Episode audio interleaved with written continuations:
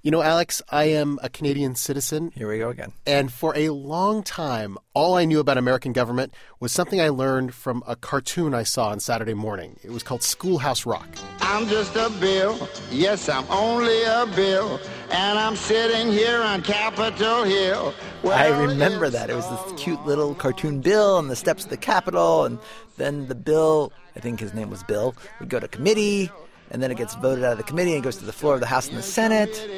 I'll sit here and wait while a few key congressmen discuss and debate whether they should let me be alone. I hope and pray that they will, but today I am still just a bill. It's amazing because it was the entire U.S. government in three minutes, in three minutes flat, or so I thought. Last week, I was down in Washington, D.C., in the Senate specifically, and I'm here to tell you Schoolhouse Rock is a lie. Uh, all right. It is a lie, the whole thing. So, for instance, we just heard how they talked about, oh, the senators debate. And, you know, there, there's an actual, you see two guys in suits debating. But what this did not tell you is that in the U.S. Senate, there's a vote before the debate. There is a debate, an actual debate about whether or not anyone is allowed to debate. And Schoolhouse Rock doesn't tell you that during that debate, the debate to debate, a single senator can slow down a bill at that point before anyone says a word about it. And a minority of senators, they can stop a bill cold. Which is why these days it's pretty rare for legislation to get passed through Congress. It's why these days in Washington, D.C., you almost never hear this phrase. He signed your bill. Now you're a law. Oh, yes. You hear, take it away, Robert. You just got filibustered, Bill. Now you're dead. Oh, no. Hello and welcome to Planet Money. I'm Alex Blumberg. And I'm Robert Smith. Today, the reason why a lot of financial legislation, the kind of stuff we talk about all the time here at Planet Money, why that never gets passed in Washington. And why lots of other legislation doesn't get passed as well the filibuster. How it gums everything up in Washington, D.C., how it might be coming to an end, and whether or not that is a good thing.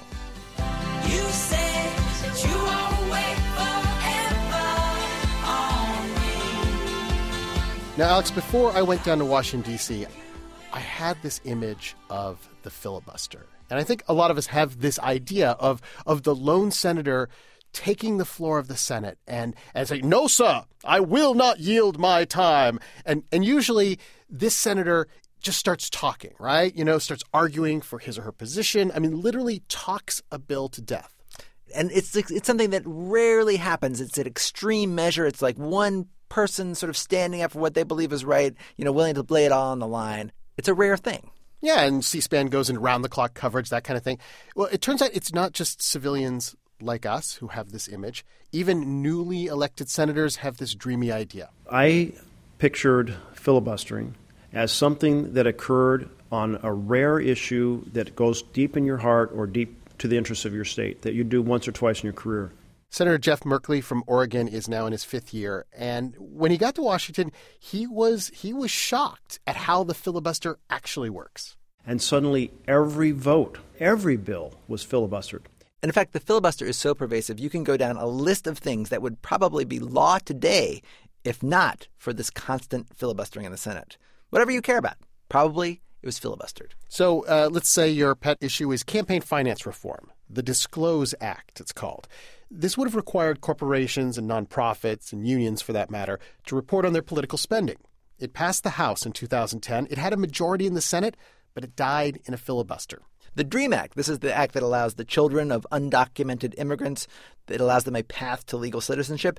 This has been blocked twice in the Senate, even though it had a majority of votes it needed to pass. Uh, perhaps you've heard of the Buffett rule, a 30% tax on the very, very wealthy. That got 51 votes, technically a majority, but not enough to pass a filibuster. And these are all Democratic proposals, but it works the other way too. I remember back in 2005, the Republican majority at the time wanted to drill for oil in the Arctic National Wildlife Refuge, ANWR.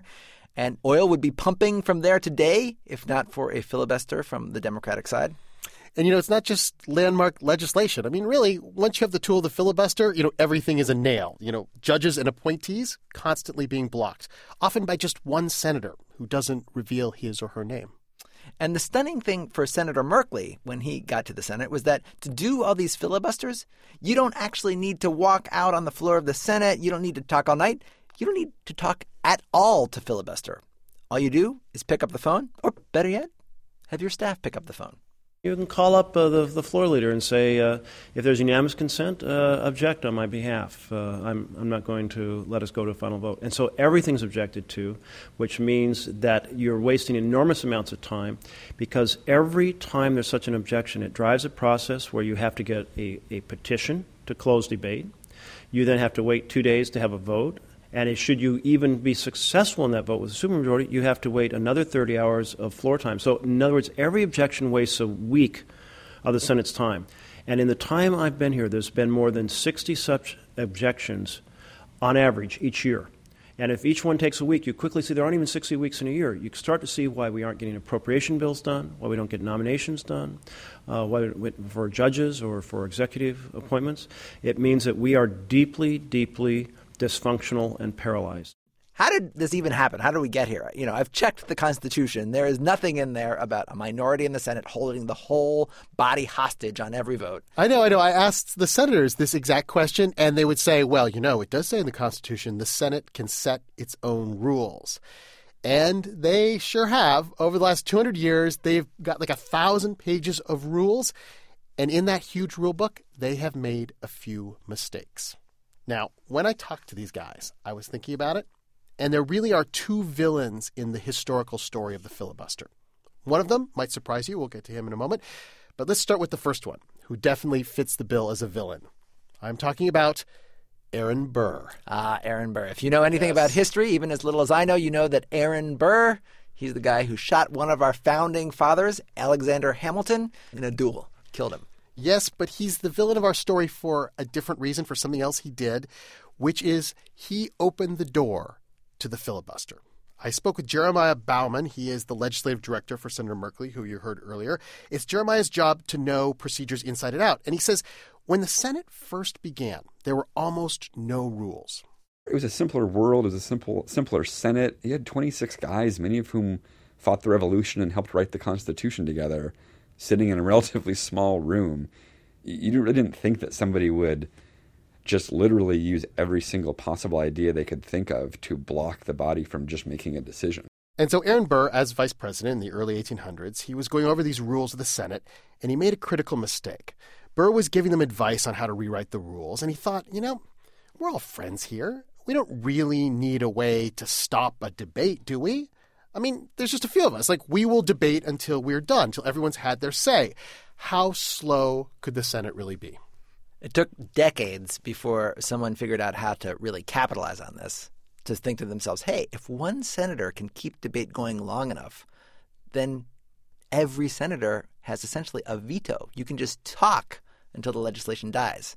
Any senator can grind down or even stop the process by simply saying, not ready to vote yet. The first filibuster as we know it, it first appeared in the mid 1800s. Somebody getting up and saying, I am not going to yield the floor until you all back down. But it's still pretty rare because there's a problem with the filibuster. When you do it, you have to be willing to be stubborn. You have to be a pain in everybody's butt. I mean, what you're basically saying is none of you, none of my friends, none of the fellow senators, none of you can leave or go on vacation until I get what I want, which is the opposite of what you want. There is a word for a person like that, a word that, this being a family podcast, I will not say. Oh, what the hell? Oh. so nobody wants to be that word that Alex said until the appearance of our second villain, that scoundrel. Academy Award winning actor Jimmy Stewart. Wait, what are you talking about? I know, I know. He's the most likable person in history. But that is exactly how he damaged the Senate. Jimmy Stewart played the most gosh darn inspiring politician of all time. Jefferson Smith, no relation, in Mr. Smith Goes to Washington. Now, in the movie, Smith takes to the Senate floor, I forget the reasons. It's like to defend his good name or something like that. President, will the senator yield? The Senator yields. No, sir, I'm afraid not. No, sir. I yielded the floor once before, if you can remember, and I was practically never heard of again. And our national hero, Jimmy Stewart, he proceeds to give moviegoers a step by step demonstration of how to stop government in its tracks. I had some pretty good coaching last night, and I find that if I yield only for a question or a point of order or a personal privilege, that I can hold this floor almost until doomsday. In other words, I've got a piece to speak. And blow hot or cold, I'm going to speak. Now, this movie came out in 1939, and I picture all these young kids, future senators of America, sitting in the movie theater watching this and thinking, this is awesome. When you filibuster, you are a hero. And as I would talk to senators when I was down in Washington, D.C., they would always bring up Jimmy Stewart as, like, you want to know how great the filibuster is? They tell me, oh, you got to watch Mr. Smith Goes to Washington. So there you go. That's, Literally, U.S. senators today would invoke Jimmy Stewart. they still invoke Jimmy Stewart. So I don't see how they would justify the filibuster without him. It is compelling. In the last half century since the movie has come out, the filibuster has come to be used more and more and more. Notably, during the debate over civil rights in the late 1950s, Strom Thurmond, who up until very recently was still a senator, talked for over 24 hours on the Senate floor trying to stall that legislation. A group of senators during this time, they talked for 75 hours straight. They Jimmy Stewarted the crap out of it. As it turns out, to no avail, civil rights legislation did eventually pass. But this is what I don't understand, Robert. Those guys, they actually had to talk. They had to bring their phone books and their cobbler recipes to read out loud and their poetry to recite to empty chairs. They had to do the whole thing. They had to do more than simply make a phone call. So, how do we get to the system that we have today? Well, it goes back to that stuff I was talking about about the Senate setting their own rules. So they have 200 years worth of rules. There are exceptions to the exceptions to the exceptions. And if you know this rule book well enough, you can do anything you want. You can filibuster without having to say a word. So here, here, I'm going to demonstrate. So propose something. I propose that every man, woman, and child will get free cupcakes on the first day of every month. Oh, I rise in opposition to this cupcake travesty my colleague, Senator Blumberg, wants to foist on the American public, and I am going to talk all night long, fueled by my own righteousness, not by sugar, like my colleague, Senator Blumberg, would have you. You know, at this point, my voice is getting kind of tired, and I don't want to stop talking, right? It's a filibuster because if I stop talking, then your cupcake bill is going to go to a vote. And let's be honest, most senators are probably going to support cupcakes.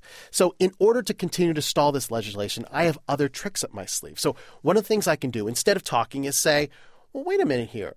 You know, the Senate has to have a quorum, a certain number of members present in order to proceed with business. And most of the other senators have walked away from me because I'm boring. So I can say to the Senate, call the roll. Let's get some senators back here. And and if you ever tune into C-SPAN, you may see this actually happening. It's called a quorum call. It's some guy reading Senator Akaka, Senator Akaka, going through a hundred names. So this basically stalls for time. This will keep the vote from happening. And also, it's sort of a threat that you can use to the majority. You can sort of say, hey, if you're going to make me talk this whole time, then I have ways of making you leave your fundraisers and leave your other business and get your butts back into the Senate to listen to me talk. So you can say to people basically, if you're going to make me talk, I'm going to make you listen. Yeah, it's basically the right of every senator to make every other senator miserable. So both sides have agreed that basically, if somebody threatens to filibuster, ah, we're just going to take your word for it. It's less it. work for everybody. Yeah, I that way. know. And, and that's why in the Senate, it's technically no longer majority rule. It's a super majority rule. It takes 60 votes to break a filibuster. So since everyone's always threatening a filibuster, it basically takes 60 votes to do anything. So that is the situation we have today. And it is provoking a backlash because it is so easy to create gridlock in the Senate. There is now a group of senators who are trying to tweak the rules a bit to make it harder to filibuster. And it's actually it's actually sort of genius in a way that they've come up with this. The way they're going to make the filibuster harder is by making people actually filibuster in the old-fashioned way, making them do the Jimmy Stewart thing and making the rules such so that the person who wants to debate, who wants to extend debate, actually has to talk. And this is being proposed by the guy we heard from before, Democratic Senator Jeff Merkley. They have to make their case before their colleagues and the American people. And then the American people can weigh in and say, You're a hero because you're standing for an important principle, and that will gain momentum, if you will. Or the American people can say, You're a bum. You're obstructing a very good bill like the Disclose Act. We, we don't like secrecy. And how dare you? And they'll call up their senators and say, Join the effort to, to end the, the debate. But by making the objection to a simple majority have to occur in public and people who voted for debate having to debate, there is a feedback that can make this Senate work a lot better. Now, this sounds perfectly reasonable. Keep the filibuster, but just make it more like the filibuster we have in our minds, more like the Jimmy Stewart filibuster. But we should remind you here that Merkley is in the majority, right? And if the filibuster is more difficult to pull off, then the majority can more easily push legislation through that it wants to push through. In this case, Democrats can get their way more often. There's a little bit of self interest there. And remember, one man's selfish obstruction of the will of the people is another man's brave and lonely crusade for justice. When I was down in D.C., I talked with Republican Senator Lamar Alexander. And if anyone should hate the filibuster, it's Alexander. When the first George Bush appointed him as education secretary, there was one lone senator, a Democrat, who opposed him, stopped the nomination.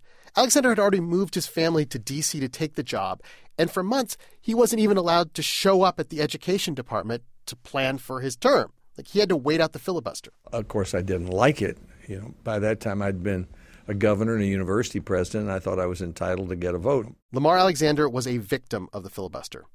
But now that he's in the minority, Lamar Alexander says, wait a minute, you know, this filibuster thing is part of a noble tradition.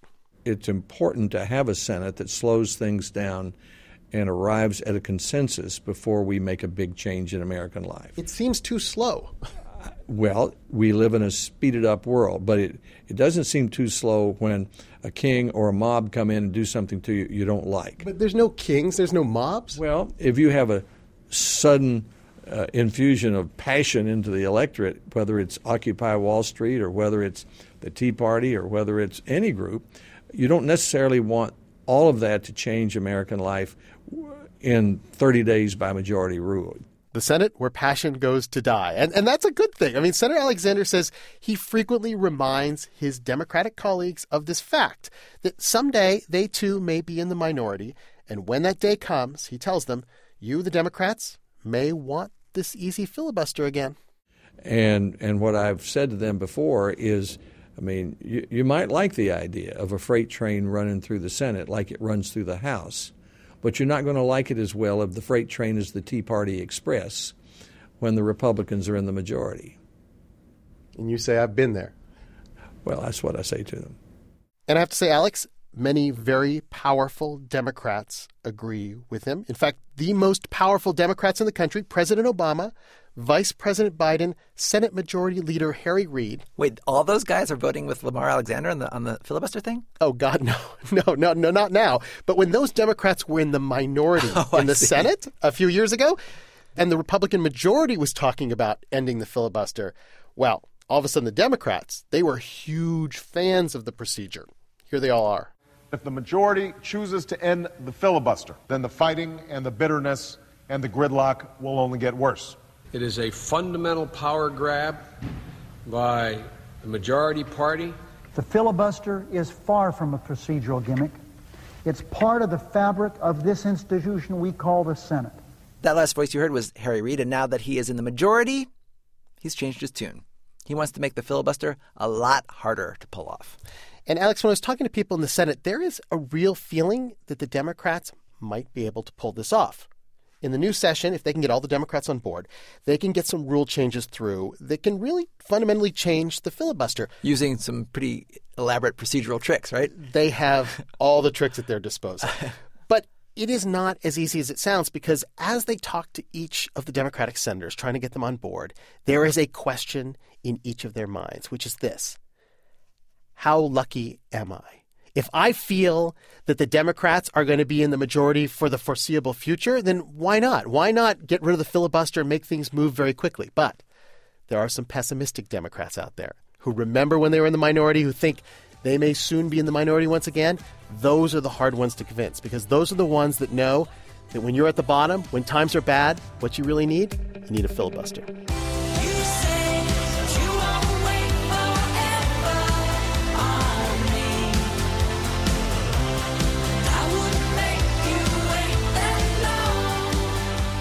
As always, we would love to hear what you thought of today's show. You can email us, planetmoney at npr.org, or check out our blog, npr.org slash money. And, and I want to thank BuzzFeed for putting up all those clips of Democratic senators from the olden days. And one final, very, very important piece of news. For those listeners who are in the New York area, specifically in Brooklyn, Planet Money is putting on a live show January 23rd of the new year, January 23rd, 2013.